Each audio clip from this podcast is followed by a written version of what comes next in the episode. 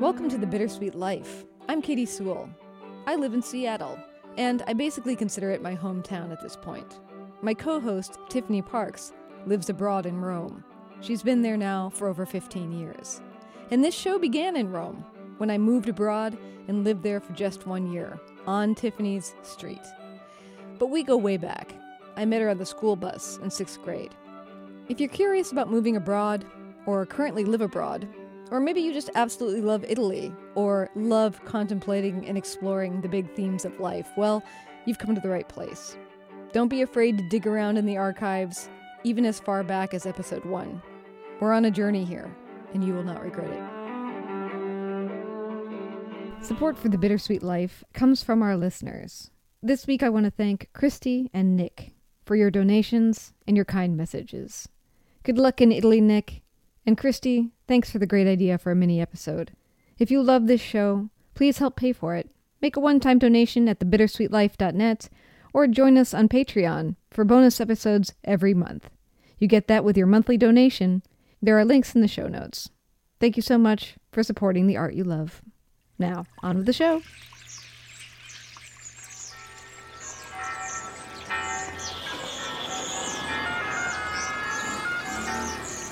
Welcome to Rome. This is The Bittersweet Life with Katie Sewell and Tiffany Parks. Hello, this is The Bittersweet Life. I'm Katie Sewell. Tiffany is away this week, but I am joined by Liam Callanan. He's the author of four novels, including most recently Paris by the Book, and he's won plenty of awards and written for countless publications, too many for me to actually list here. He's also in the English department at the University of Wisconsin Milwaukee, where he is the coordinator of the PhD program in creative writing. And he was kind enough to send me Paris by the book to entertain me at the very start of this pandemic. Thank you so much for being here. I'm so excited to be here. It's a thrill to finally get you on. So, since some people listening will have not read your book, can you give us a hint of what it's about? Well, it's a book about expats, so I'm excited for the expat audience here. So it's a this it's the story of a woman and her two daughters who are living on the east side of the Milwaukee, uh, very close to the lake. And the husband, the father, and the family goes missing one day. And because of a variety of clues that are left behind, including a manuscript, uh, the daughters and slowly the wife become convinced that he might, in fact, be in Paris. So off to Paris they go where they have adventures. Uh, they come across a bookshop which mysteriously falls into their hands, and that manuscript appears to be more true to life than they could ever have imagined. But will they find him? Well, we'll have to talk and maybe read a little bit more to find out. Yes, you definitely don't want to give it away. Reading this book and then looking over your website, there are things in this book that are true to your own life. There are. Right? What elements would you say are true? There are. It's tricky to talk about. Like I've always said, and other authors have backed me up on this that everybody who thinks that they're in your book is not, and everyone who doesn't think that they're in their book is. My first book, The Cloud Atlas, was set in World War II Alaska. And my mom said, Oh my goodness, the narrator is totally you. And I said, But he's like a 78 year old missionary priest, or also a World War II veteran. She said, But his name begins with L, and so does yours. So I was like, and so in this book, I kind of played with that. Like, there's a writer in the family. Um, they live in Milwaukee. I live in Milwaukee. Uh, the writer has daughters. I have daughters, although I have three, and the writer only has two. And so there's always kind of a war amongst my kids to see, you know, who was left out of the book and who was the other one. But the truth is, it's it's very fictional. I, it does start with a true story, which can I can I do a little storytelling? Oh yeah, for sure, please. So it starts with the grain of truth, which is that we had just moved to Milwaukee and we had not realized everybody when we moved here said, What are you going to do in the spring? And we are like, I don't know, spring's a beautiful season. I guess we'll sit outside and enjoy the sunshine.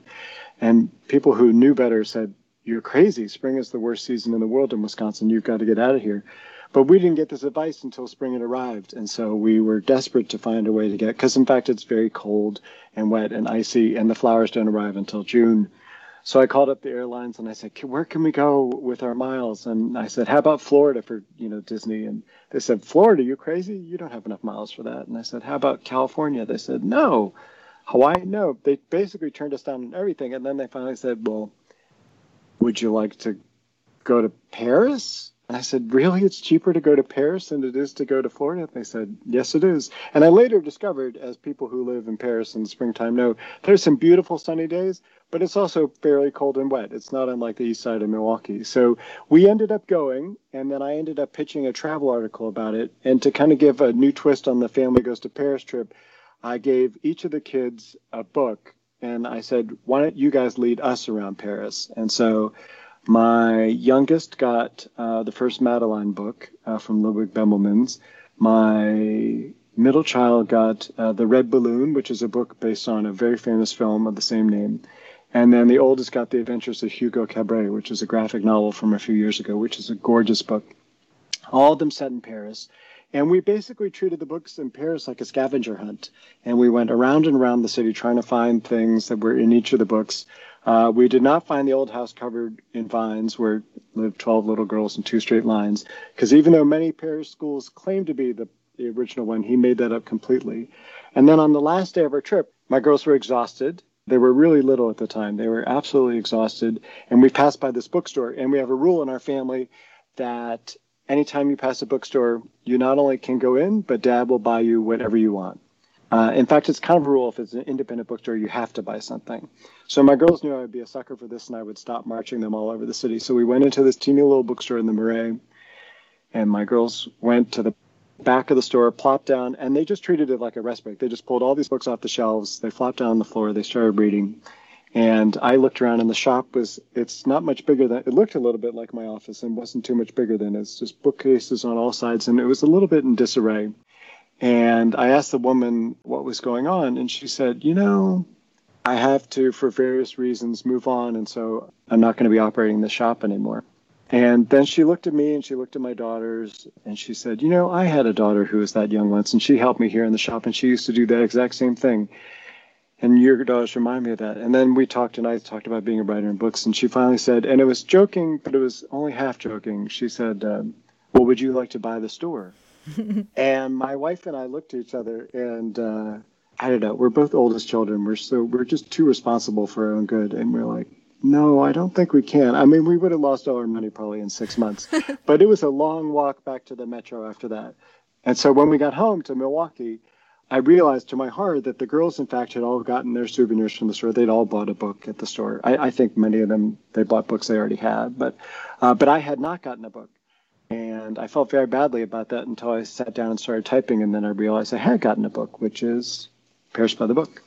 I kind of wrote my way back in there. It's a little bit of Harold and the Purple Crayon, like I write, wrote my place into the place I want it to be. That's pretty great. Yeah, there's that nugget in there too of the fact that you had your girls search out particular places from these books that they read, and your characters do that similar thing. It was really amazing. One of the, the another uh, seed to the story, and I, I can't actually even remember. I think I put this in the book, but one day in the Marais, my littlest kind of put her hands on her hips, and she was tiny, three or four, and she said, "Daddy, I think I've been here before." I mean, she was in daycare at the time, but we kept a pretty close eye on where they went in daycare, and I don't think they ever took a day trip to Paris. But uh, she had been there in the forms of these books. And I developed this grand thesis, which I realized that so many American kids, particularly in America, because um, that's where Bemelman's Madeline books sold best, those books, and then this magical movie, The Red Balloon, so many American kids, in the case of the Red Balloon, and honestly the Madeline books from the 70s, 80s, or maybe even before that, 60s, 70s, 80s, that was Paris to them, and people really did travel there. And so I just thought it was an amazing place where Paris, a particular sort of Paris, is created for you as you walk along. And so it was really fun to kind of see how things matched and didn't match. But in the eyes of my girls, like they did not think it was odd at all that I asked them to lead us around Paris. They're like, oh yeah, we've got this, Dad. It's a really, really great idea, actually, of how to engage kids in travel, which is something that Tiffany and I have talked about a lot. It is great. And we did it all over. We did it on large scale and small scale. I mean, some of the small scale was that we, when we would go to a museum, we would do a scavenger hunt there. And an art history professor years ago taught me the trick of go to the gift shop first, look at the postcards, and then you know what their biggest hits are. we would get a couple of the postcards, and then into the museum we would go. It was also fascinating for them to experience that Parisians had no idea about these books.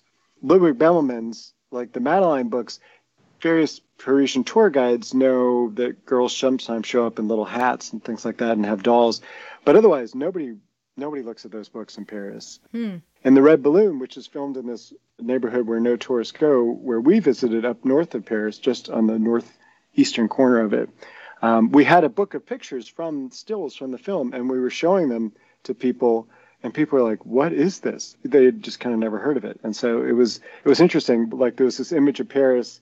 Paris is a place that I think tourists. It's like a lot of the energy generates it for them. So, I mean, in that movie Monsters Inc., all the energy of the world is generated by screams, and I think in Paris, all the energy is generated by people going, ah. it's interesting though to think that something that would be so shaping of how you see the city.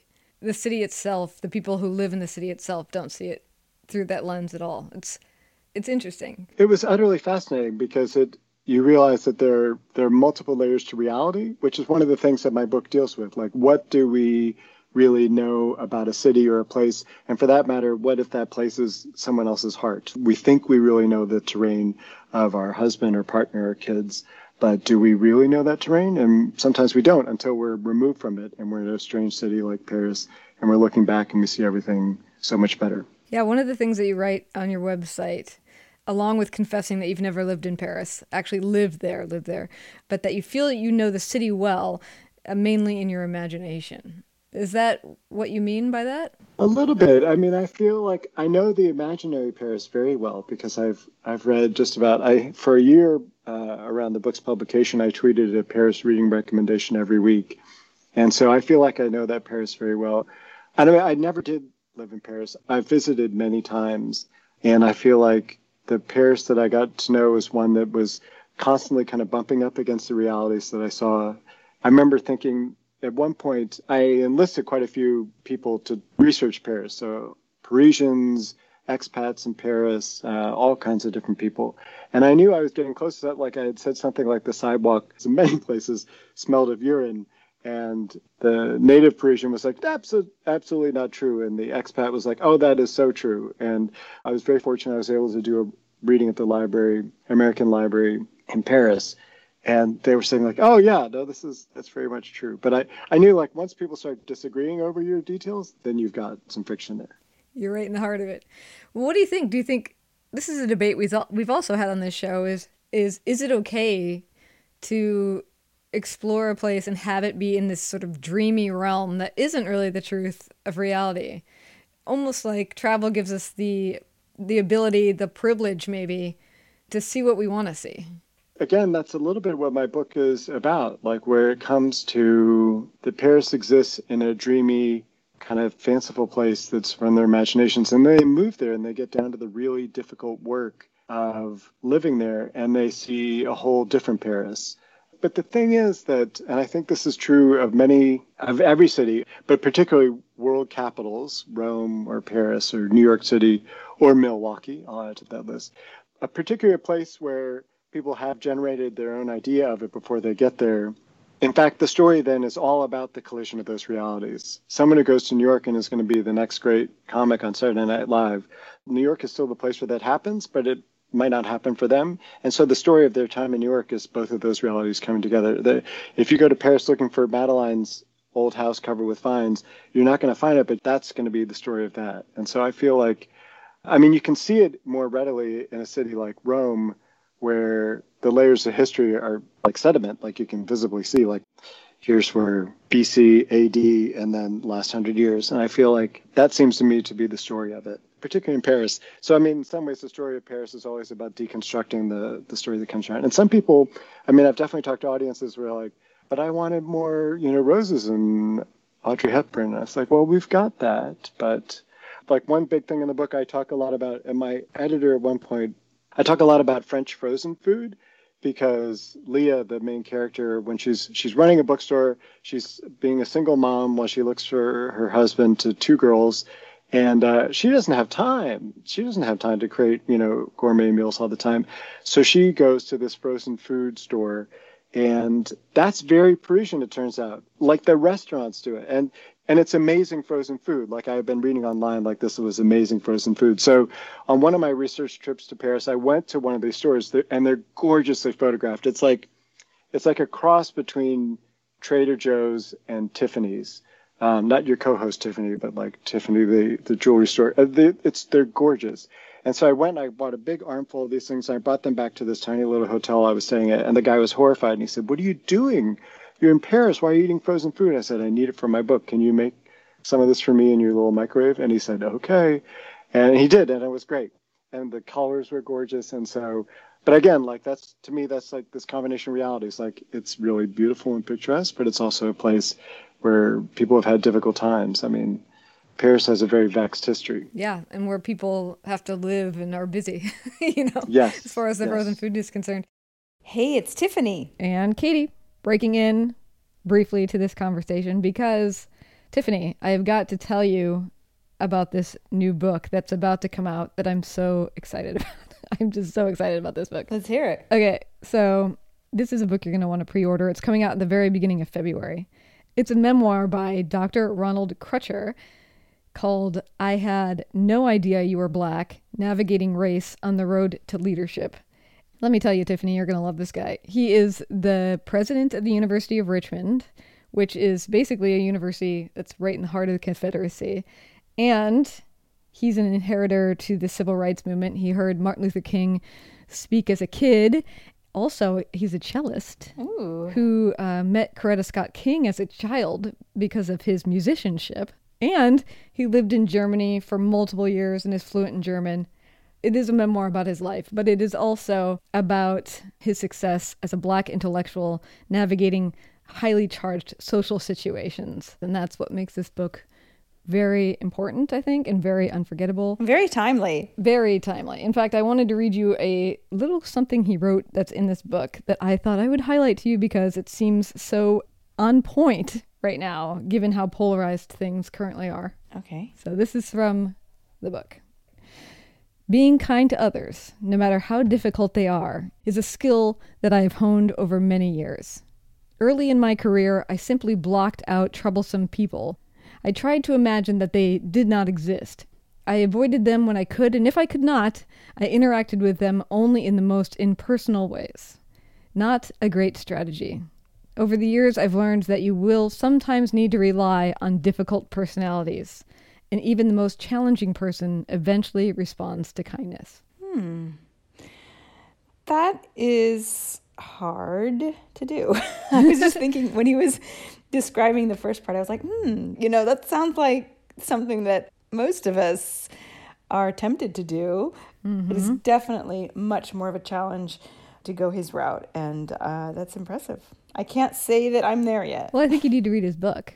He is not a political left or political right. He's a political centrist. I think you personally need to get this book. I had no idea you were black. Navigating Race on the Road to Leadership. It's coming out February 9th. I'm very excited to read it personally. And uh, you can find a link in the show notes if you're interested. Thanks for the tip, Katie. Uh, I felt like another one of the themes of the book, or like one of the central tensions of it, was um, freedom versus responsibility. Mm. Without giving anything away, you see that a little bit with um, your main character acting as a single mom, but also kind of wanting to have some freedom to be herself, also.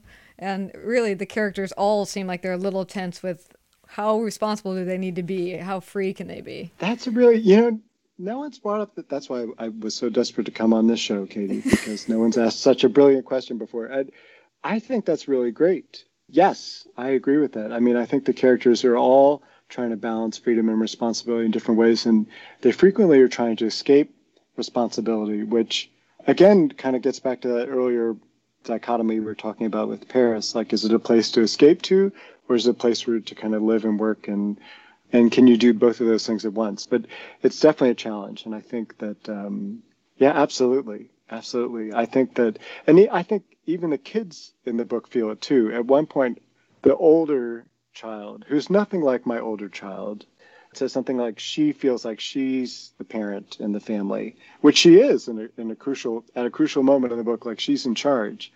And I think that's something that we all wrestle with to a different degree. That, that that's a great question. Well, you mentioned that you're the oldest child uh, in your family, so that you part of that would not allow you to buy a bookstore in Paris and just throw the security behind. But do you have this tension of freedom and responsibility within your own life?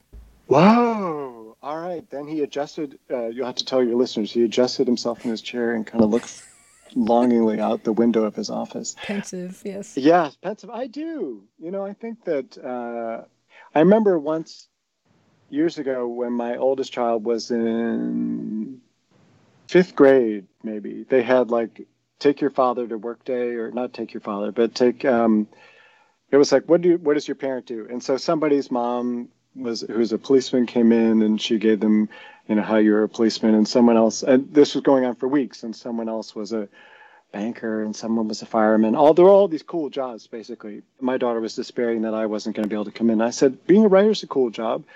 So she said, okay. And so all the other parents are dressed up. I put on a coat and tie. And she was horrified. And so when it came time for questions, she raised her hand and she her question was, Why are you so normal here and so crazy at home? I was like, and I was like, I didn't know I was that crazy, but I definitely I think the artistic side of me definitely likes to kind of let loose and I like to dance and I like to have fun and I like to joke around and have a good time. But I'm also acutely aware of like I'm a dad. I need to kind of go punch my ticket. Um, even as a writer, I feel that too. Like I'm not comfortable unless I start each day sitting down at the desk, and it's taken me a long time to realize that everything I write that day isn't necessarily going to be terrific, but I just got to show up, and that's part of being the responsible part. But I that's really interesting. I hadn't thought about it that way. So many people have said to me, like, if you bought that story, I would have totally come and helped. And I said, yeah, but we, we needed more than your help. We needed your life savings. right. Yeah, yeah. Sometimes the dream is uh, bigger than what you can actually afford. Yes. Certainly. Yes. I don't know if you remember, cause I know you've been a listener to the show for some time, but Tiffany, in part, moved to Rome because of the movie A Room with a View. I was just thinking about this with your book and your characters, with them being kind of motivated to explore the city with books. And I often think about how much movies and books control what we actually do or aspire to do. I don't know. I just wondered if you had a comment on that because I don't know. It's something I've been pondering a lot lately. Is how much is our own original ideas and how much of it is being driven by the fiction of others? Oh, we are in this long slipstream of storytelling, and I. It's not that nothing is a new story, but I feel like we're always kind of unraveling the stories that came before us. I believe that anyway. I shouldn't use we so much. I'm always kind of following the slipstream of other authors or things that come before. I certainly am motivated to explore places that I've seen in books and movies. Like for me, the germ of this book was the the Red Balloon, which is this gorgeous 33 minute film from 1957, I think, which is the shortest script ever to win an Academy Award. I think it's like 30 words in the whole thing. But just seeing it, and I remember being struck as a child because there are photos in the book that the place really existed. And I feel like this happens with a lot of people in the books. And it's not just a matter of that scavenger hunt I talked about before, but it, there's something about participating in a mutual dream, which is what is so exciting about being a writer. It's challenging too, but it's very exciting to have people enter into your dream and kind of take residence in your book and be like, I know there, I like, I lived like I just had somebody write me and say like, my daughter's named Daphne and she lives in Paris, which and so one of the characters in the book is named Daphne. And this is why we have the thing in the beginning where it says any resemblance to persons living or dead is completely coincidental. But yeah. I, I'm not sure if that answers your question, but I feel like I completely understand that draw because I think it's wanting to be part of that larger story, but also to kind of experience the emotional terrain as well as the physical terrain. I have a great room with a view story. I don't know if it'll fit in the show, and we'll have to ask my wife to tune out at this part. My high school girlfriend and I went to see Room with a View. Boy, this is really dating me. we went to see the movie back when it came out a million years ago. Hmm. People should see it. It's a wonderful film. And then she bought me a keepsake book, uh, E.M. Forster's novel, and she put a picture of us inside the book. Years pass, and I get a call from the Glendale, California Public Library who said, There's this big box of books that was just donated to us, and we think that you might want one of them back because it seems to be inscribed to you. And my mom had donated like all these books from her house, and some librarian had actually gone through, found the photo, Googled my name, and mailed the book back. So, Room with a View, there's an example of how books do control our destinies. We didn't marry that girlfriend. She's doing very well on her own. But uh, we were always going to go to Florence. We never quite managed to. We each went on our own at different times, but that once upon a time that was not the plan. That is a lovely story, though. I love that it came back to you too. That's yeah. that's great. I didn't even think about that. Yeah. Yeah, I've been. Um, I've mentioned it on the show briefly, but I've been wor- working on a very brief memoir that hopefully will one day be published. But it's hinged around the filmography of Tom Cruise. Yes. Yeah. I think it's so brilliant. I am lining up cash, waving in my fist for that book. I think it's so great. Oh, thanks. Well, you know, I gotta finish writing it first, and then I have to find somebody who wants to sell it, and et cetera, et cetera, et cetera. But I was just contemplating that this morning because the section I was writing was all about how oftentimes as a teenager, if you find a movie that you like or a book that you like, you will do it over and over and over and over again. You will be at that theater watching that film Mm-hmm. with every bit of money that you have. This only happened to me with a Tom Cruise film once in my childhood, which was for the movie Days of Thunder, and I only saw it twice, but within 24 hours. so, something about that movie struck a chord in 1990 when it came out. But I, I really have been contemplating how much those rituals of reading a book over or watching a movie over become more of a like larger meditation on what what we want from our life. What do we see in a film that speaks to us you know that tells us a larger story of who we want to be? And i have not figured out how to explain it. So if you have any ideas please. Uh, I think, you know, part of it for me is I always say that I'm not the only one who says this, that readers complete a book. And I do feel like that we are creating our own texts when we read a text. And so it's not just that our imagination is creating something, but we're also inserting ourselves into that life. So in the red balloon, I'm the boy who like has that red balloon and in Madeline, I'm the one who's looking at those kids go off to school each day and kind of wondering where they're off to and how they're going to rescue the dog. And, you know, with you with Days of Thunder, I don't know if you see yourself behind the wheel or on the sides or in both places at once, but it's still like you're completing that text for yourself and extending it that much further. You know, sometimes I talk about in the fiction workshops I teach that there are only certain number of stories or there's a certain number of ur texts and whether it's somebody goes somebody loses something is one of my favorite ways of expressing that, which is like the key story. Somebody loses something. And then the book is always about how to find that, how to find that thing. And I often think that readers, whether explicitly or not, come to books looking for something that they didn't know that they'd lost. I don't know Days of Thunder as a text well enough to say what you might have lost and have found, and but um, but you'll find it by God. But I mean, that's why you're writing, because you're going to find your way there. Yeah, it's interesting too. In total contrast, you as we record this, you haven't heard this yet, but when we air this, it will have just played. But we recently had Nancy Pearl on the show. Oh. Nancy. Pearl, American's librarian, Yeah. giving us Christmas recommendations. And one of the things that she said was that she's very wary. She will reread a book again, but she's very wary about rereading the ones that she really loved, particularly if they're from a different time period in her life. Like, for instance, she tried to go back. I can't remember what book she talked about, but she tried to go back and read a book that she had loved in high school and found that she was not so not that person anymore.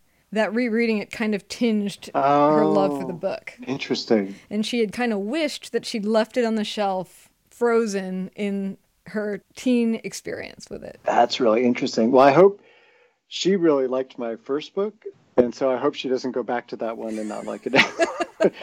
I gobble up all of her reading recommendations, by the way, and I love her reading rule, which is 100 minus your age is how far you have to get into a book before you can put it down. So once you turn 100 years old, you can judge it by its cover. Yes. There are different books to come to at different times, and then certain things, certain texts you can encounter in different ways, and they reflect different paths that you've taken at those different moments. So when I experience those Paris books that formed me, I'm very much kind of looking at the child that I was then. And now when I look at it, it's hard to experience those texts without the filter of like all those years passing. Like it's it's hard to see them fresh. Yeah, for sure. All right, so just a couple more questions because we're running out of time. Oh, this isn't a special three-hour episode. no, not this time. Next time, next book. Which actually that brings me to the a good question. Uh, the next book you're working on, and I believe I, I may have gotten this wrong, but I believe you found the show because you are working on a book about Rome. I am working on a book about Rome. So, and that's been a really interesting process too, because well, it's been harder to visit Rome. I mean, there's another place where I've been a bunch of times, but I by no means express like kind of having lived there. But it's another place that has another kind of formative experience on my mind. I, I can't tell too much of the story. I don't want. It's like one of those things, like trying to capture a cloud. Like the, once you grab it, it kind of goes wispy on you. All those things. But um, I'm definitely wrestling with it. I, I seem to have a wanderlust in my fiction.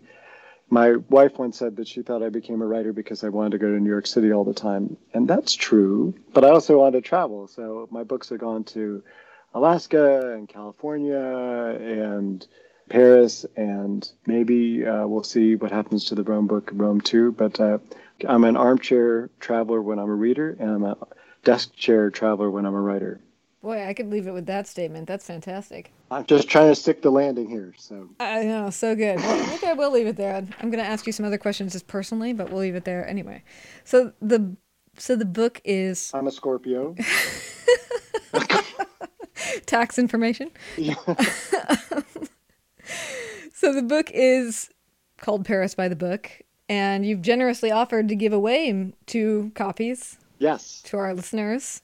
So, for those of you who are not with us on social media yet, look for the Bittersweet Life on whichever social media you like the best Instagram, Facebook, Twitter, and we'll do some giveaways for th- these two copies. And since I'm going to be the one mailing them, I'm willing to send them internationally. Wow. Those of you who are overseas, please apply. You're also eligible.